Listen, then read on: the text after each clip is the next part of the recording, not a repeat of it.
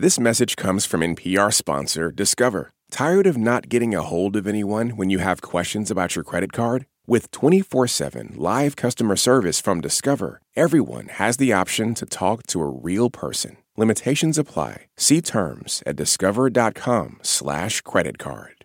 You're listening to Life Kit from NPR. When Bushra Amiwala first got into politics, she really didn't know what she was doing. She even had to Google how to run for office. And I did Google search it, but actually nothing came up. The first thing on the list that I found was understand election law. So that's what I did. So then I Googled election law and no obscene amount about Illinois finance laws and ways to um, be compliant with the policy specific to the state of Illinois. And I found that I was almost putting my efforts and I guess my eggs into the wrong baskets in the beginning because I literally didn't know where to start. She wasn't really sure how to fundraise. She would kind of vaguely ask people, you know, maybe you could think about donating to my campaign. And that wasn't working. She didn't even really feel like she deserved the money. Would I donate $50 to myself? This is something a lot of first time candidates struggle with. Bushra also didn't have a voter outreach plan. She didn't have a vote goal. She didn't have a campaign manager. She lost that first race, a campaign for a county commission seat in 2017. She told me 90% of what she did that first campaign was wrong. But that is in the distant past now. Bushra's kind of a superstar. She is a passionate advocate for equal representation and politics and recognizes the potential for leadership in all individuals. Please welcome Bushra Amiwala! She ran again and won. She's on the Skokie School Board in Illinois, and she's now the youngest Muslim elected official in the United States. She's 22. Her second time around, she had a solid team around her. And she was asking people for big bucks. I had so much confidence, uh, and I had this extended network and base and support of people to reach out to that I was like, oh, of course, like people will be like happy to receive a phone call from me. Like they should be excited that they have this chance to directly support my campaign. And I would call people and I'd be like, yeah, can you donate $250? And I remember I like would choke at the sight of asking someone for $50. And I was out here like, yeah, like, can you donate like 500? This is your life kit for running for office. I'm Miles Parks with the NPR Politics team. We're going to help you make a plan, make a team, and fundraise like a pro. By the end of this, you're going to be so good, you're going to be like Bushra. This message comes from NPR sponsor Progressive Insurance, where drivers who save by switching save nearly $750 on average. Get your quote at progressive.com and see if you could save. Progressive Casualty Insurance Company and Affiliates. National average 12 month savings of $744 by new customers surveyed who saved with Progressive between June 2022 and May 2023. Potential savings will vary. This message comes from NPR sponsor Dana Farber Cancer Institute, one of the largest recipients of NIH funding. Dana Farber scientists played a substantial role in developing more than half the cancer drugs approved by the FDA in the last five years, data through 2022. They've made one advanced cancer discovery after another for over 75 years. Dana Farber Cancer Institute is changing lives everywhere. More at danafarber.org/everywhere.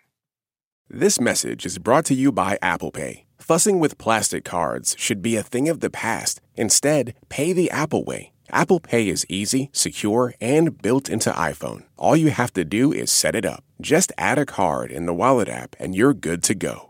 2.0.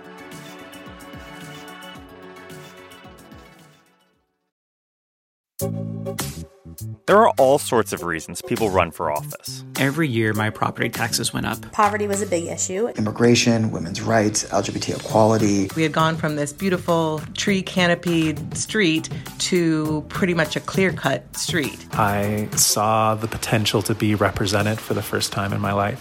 But the bottom line, the thing that links all these people, is that they care about something, anything. It is much like when you know you're in love. That's Marian Walsh. She's a former state senator in Massachusetts, and she wrote a book called Run Your Personal Guide to Winning Public Office. Walsh is basically a campaign guru. She won her first election in the Massachusetts House of Representatives in 1988. She never lost an election before getting out of politics about a decade ago. She says that feeling of falling in love comes from being passionate about something deep to your core, and then you work backwards from there. most people who run for public office, it's because they want to solve a problem or start a policy on a problem that is being ignored. Marian says you absolutely don't have to understand every aspect of how government works to run for office. You don't have to be wealthy or have much money at all either. We'll get to money later, but do not let that intimidate you. Still, it's something I heard from everyone I talked to that there's this trepidation that stops a lot of really smart, really passionate people from running. Here's Bushra. I felt like an imposter every single day I was campaigning. I felt like I didn't know enough. I felt like there were so many more issues that I could have researched on. I felt like I'd never read enough newspapers or enough articles. I asked Marian about it, and she brought up the founding fathers. Basically, that they didn't know what they were doing either. There'll always be people, Miles, in any arena who will know less or know more than you, and know less or know more than me. They're always going to be there. The question is do I care enough? Do I know enough? And am I willing to do more of both? We're caring and we're learning. So that's your first tip. Get out of your own way and realize you have a lot to offer if you care deeply about something. You don't have to be someone who always dreamed about getting elected, and you definitely don't need to know the ins and outs of local government. You'll learn a lot as you go. Okay, you went and did some homework. You read up on what your city or town or county offers in terms of elected offices you can run for, and you have one circled where you think you could affect some change. I ran for Madison Heights, Michigan City Council in 2017. State Senate in the Hampden District in Massachusetts. The 2018 elections for the Utah State Legislature. The Nebraska Legislature in District 20 in 2014. I ran for governor in Vermont. Now the planning begins. You're going to want to read up on the job description of the position. Ask yourself is this something I'm interested in doing for two or four years? Who currently holds the job? Has the incumbent run for re election before? Marian vividly remembers figuring all this out for herself when she first ran. So then I go literally to the election department and I find out when is that election? Is it an odd year, even year? Is it in March or uh, February? When is it? How many people vote? All that is available to me. Marian says you're going to want to talk to some people who've done it before you, either people who ran before and lost, or people who've held the job before. Ask them how big their team was, how much money they raised, what they did to campaign. If they had the job before, ask them what they did every day, and maybe see if there's anyone else who they'd like to introduce you to.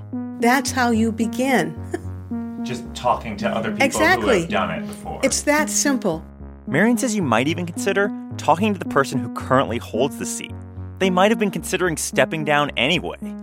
Bushra even got great advice from the person who beat her in her first race. He was the one who encouraged her to run again for a different seat. He was the one that asked me to run. He wrote me a donation check to support my campaign. He connected me to the people to help me get notable endorsements, and anytime I needed something, he was only a phone call away. And last, you need to figure out whether the election is a partisan race. If it is, then you're going to want to talk to the party in your county or state as you plan your run. So that's your second tip. Be a sponge for information from all sorts of people people who've run before, people who've done the job, and people who know how the process works. Okay, don't get scared. We're going to talk a little about some numbers now, but you do not have to be a math genius to get this stuff. I have a college degree in theater, and I understood it. Your third tip is figure out your vote goal and win number. These are going to be your beacons in the darkness the data that guides all your decisions for the next few weeks and months. Matt Batzel is the National Executive Director of the group American Majority. They help train conservative candidates at the local level, and he has a four step plan to winning. So the first one is research and planning. The second one is identification. The third is persuasion. And the fourth is get out the vote. We're rounding out that first step research. Matt says you need to realize an important fact you don't get elected by getting everyone to vote for you. You get elected by getting more votes than anyone else. You cannot just go out and try to win everyone, every single vote.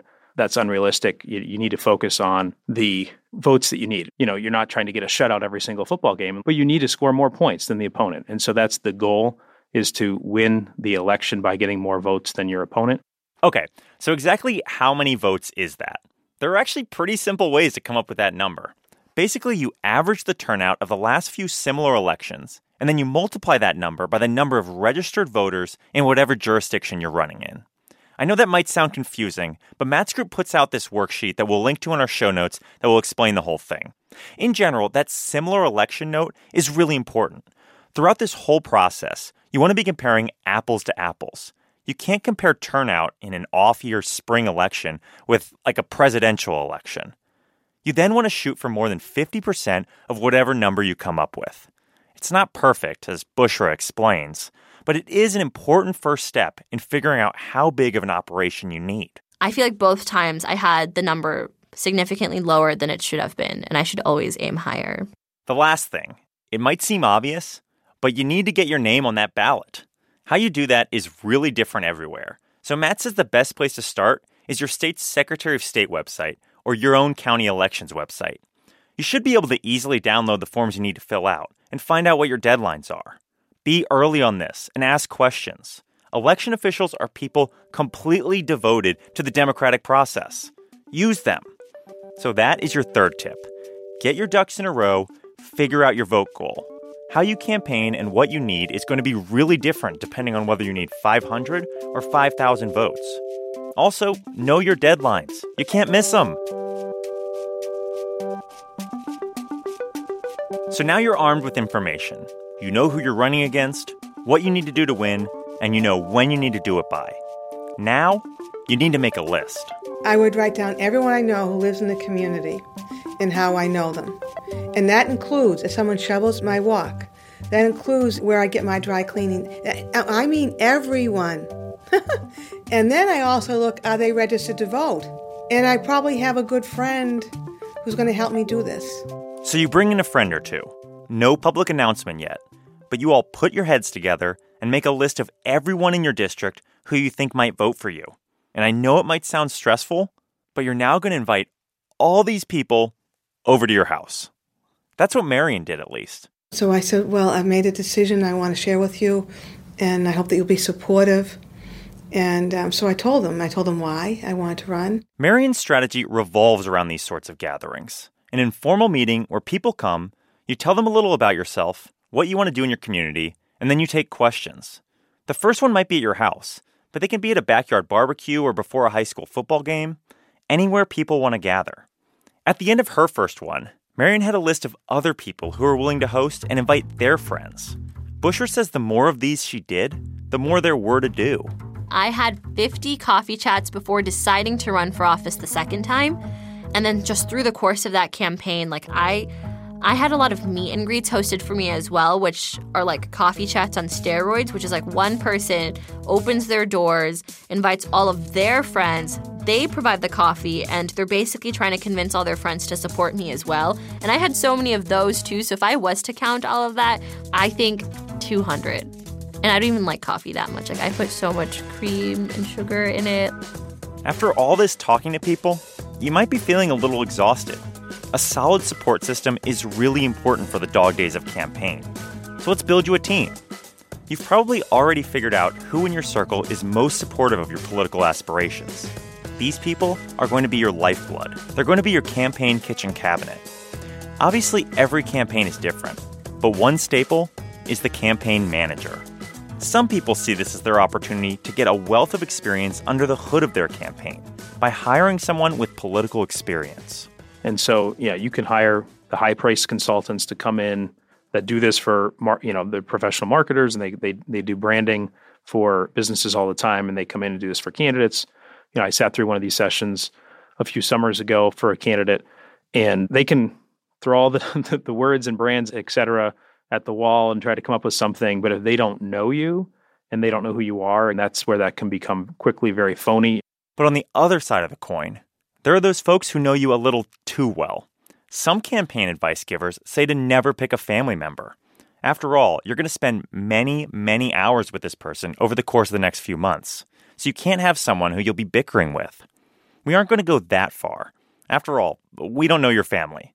But Matt says you need to find a balance. Really, your kitchen cabinet should be made up of a smallish group of people, let's say five to eight people, that is a mix of people that know you well, people that know campaigns, and really want to help you to be successful. They're not just doing it for their own career. In your kitchen cabinet, you might think about having a finance director or treasurer to track the money, a communications director who can work with local press as well as your social media presence, and a volunteer coordinator. Marian let her volunteers know there was a job for anyone who wanted to help. And whatever your personality is, I don't want to deal with people, Marian. I'll do the data entry for you. Marian, I don't want to do that. I'll hold signs. I'll build the signs. It's a, always a matching. You have a whole HR component. You know, so you, you have to be very flexible. People around you are flexible, responding to what they have to offer and to thank them. Her campaign used this great form that we'll link to in the show notes. It listed a bunch of jobs, and people could just write their info and pick a role they liked. That sort of planning would have helped Bushra in her first campaign a lot of people actually really jumped to say, What can I do? And I didn't even know what I was doing, so I didn't have tasks to delegate. So I had all these sort of like people willing to help. And I let all those opportunities of help go to waste because I just didn't know sort of like what tasks to give people. And that's actually a consistent theme that I think I had throughout the course of my entire first campaign. So, your fourth tip put together a campaign team who knows you, but also knows how to win an election and tell them to never say no to help.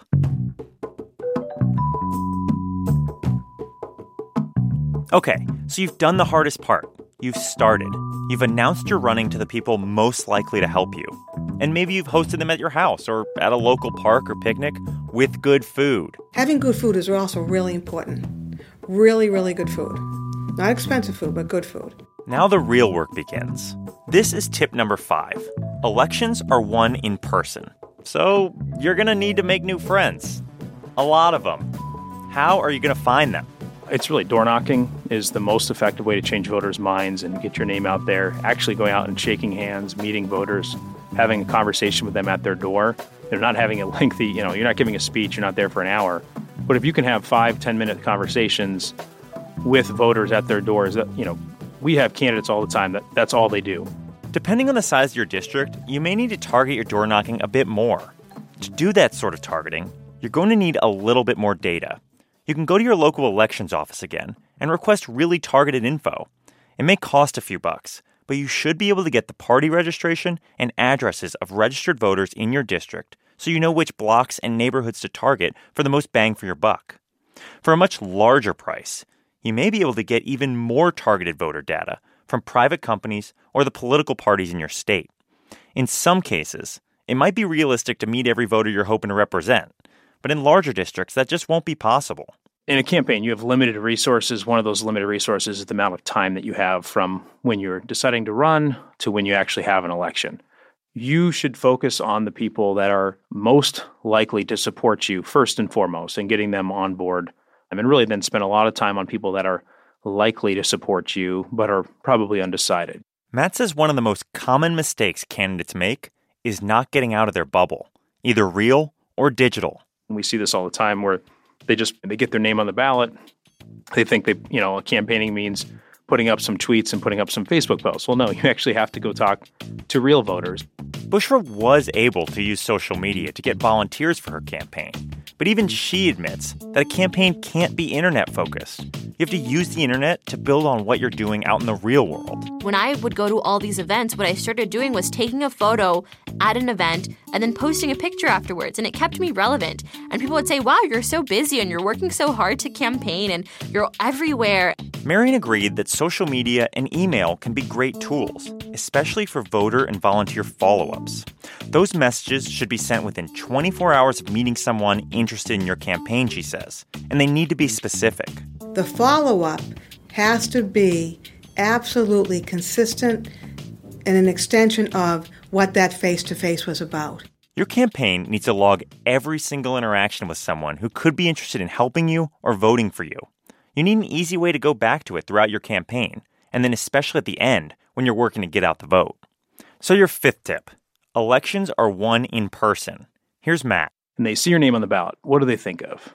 Is it something that you've told them? Is it that, that their neighbor is your grandmother? Is it that they've never heard of you, or is it maybe even worse that your opponent has told them about you and told them that you can't be trusted for this reason or that, or the the press has defined you and, and talked about how you don't have a chance of winning, or wh- whatever it may be. You know, you don't want the political pundits to be defining you. You want to define yourself and tell voters who you are. Technology is great for tracking and targeting data, and for following up. But if you want to win, you have to do the work smiling, shaking hands, and kissing babies. Okay, now to maybe the hardest part of this whole thing, according to Matt Batzel. Realistically, there are a lot of really good candidates who want to do the easy things in campaigning and tend to do the easy things, but one of the hard things of campaigning is actually raising money, dialing for dollars, meeting people you don't know. I know what you might be thinking. I don't need money. I can meet people, I can get volunteers, and you might be right. I would say most local level races that are under, let's say, 500 votes that you need to get, you're probably talking about less than $500 that you need to raise. But Matt said people often feel more connected to your campaign and motivated to help if they've got a financial stake in it, at least a little one. Also, the higher that vote goal is, very quickly you're going to realize that the expenses add up.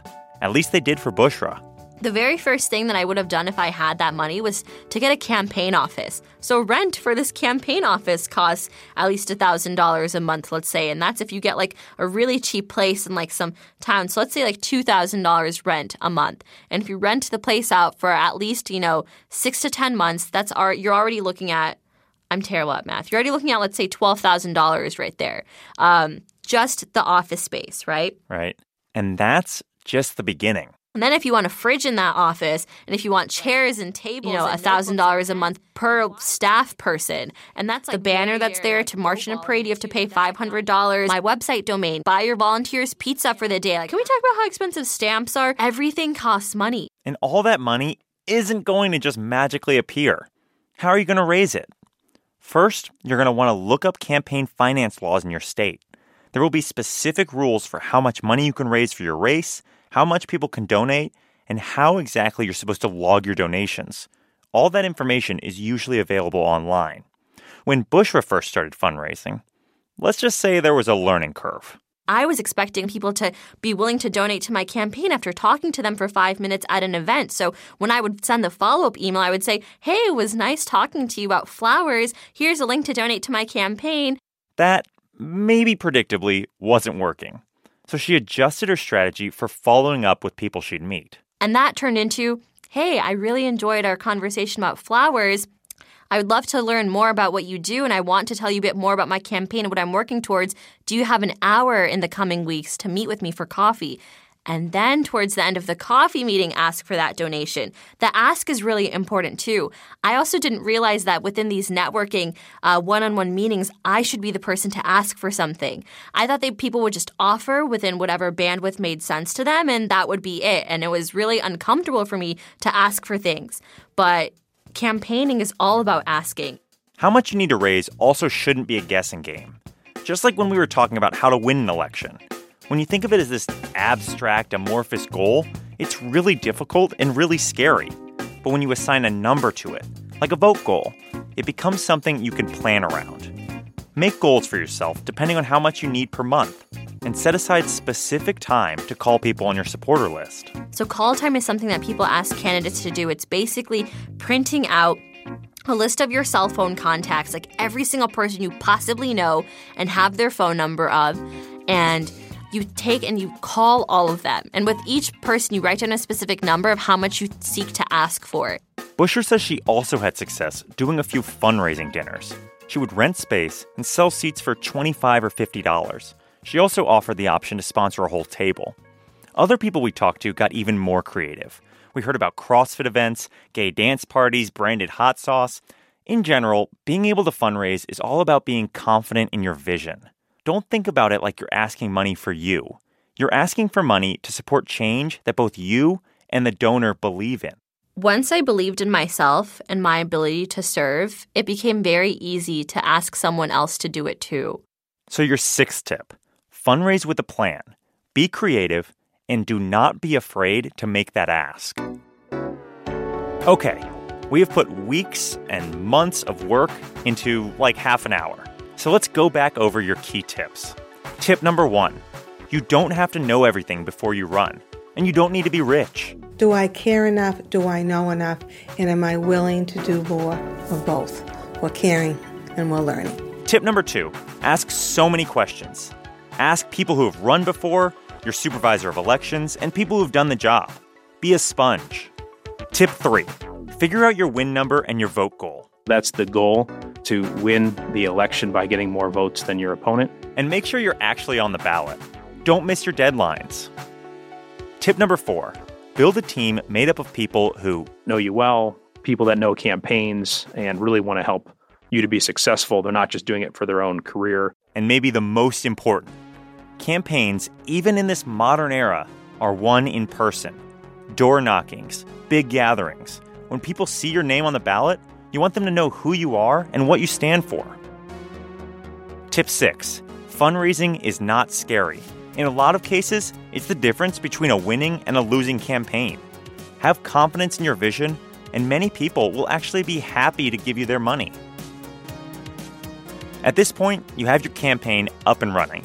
You're rolling with the punches, meeting all sorts of people, and spreading your gospel. The final step is getting out the vote before the election.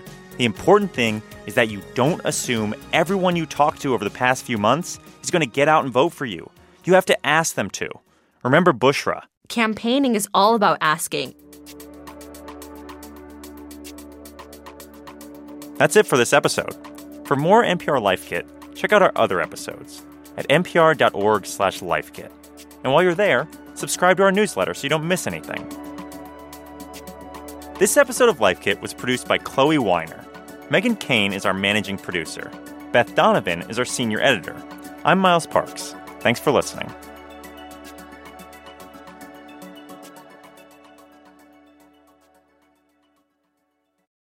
This message comes from EarthX. This April, the EarthX 2024 Congress of Conferences is the sustainability summit you won't want to miss. Five days of conferences covering the built environment, the natural environment, e capital, oceans, and conservation. EarthX brings together business executives, nonprofits, and educators to engage in powerful conversations about energy, tech, media, and beyond for one important mission protecting the planet. Please join them and register at earthx.org. This message comes from NPR sponsor REI Co op. REI has gear, clothing, classes, and advice for camping and glamping, biking and hiking, axing and snacksing. Visit your local REI co op or rei.com for the million and one ways to opt outside. Black perspectives haven't always been centered in the telling of America's story. Now, we're taking center stage. Introducing NPR's Black Stories, Black Truths, a collection of Black led stories from NPR's podcasts. Search NPR Black Stories, Black Truths wherever you get your podcasts.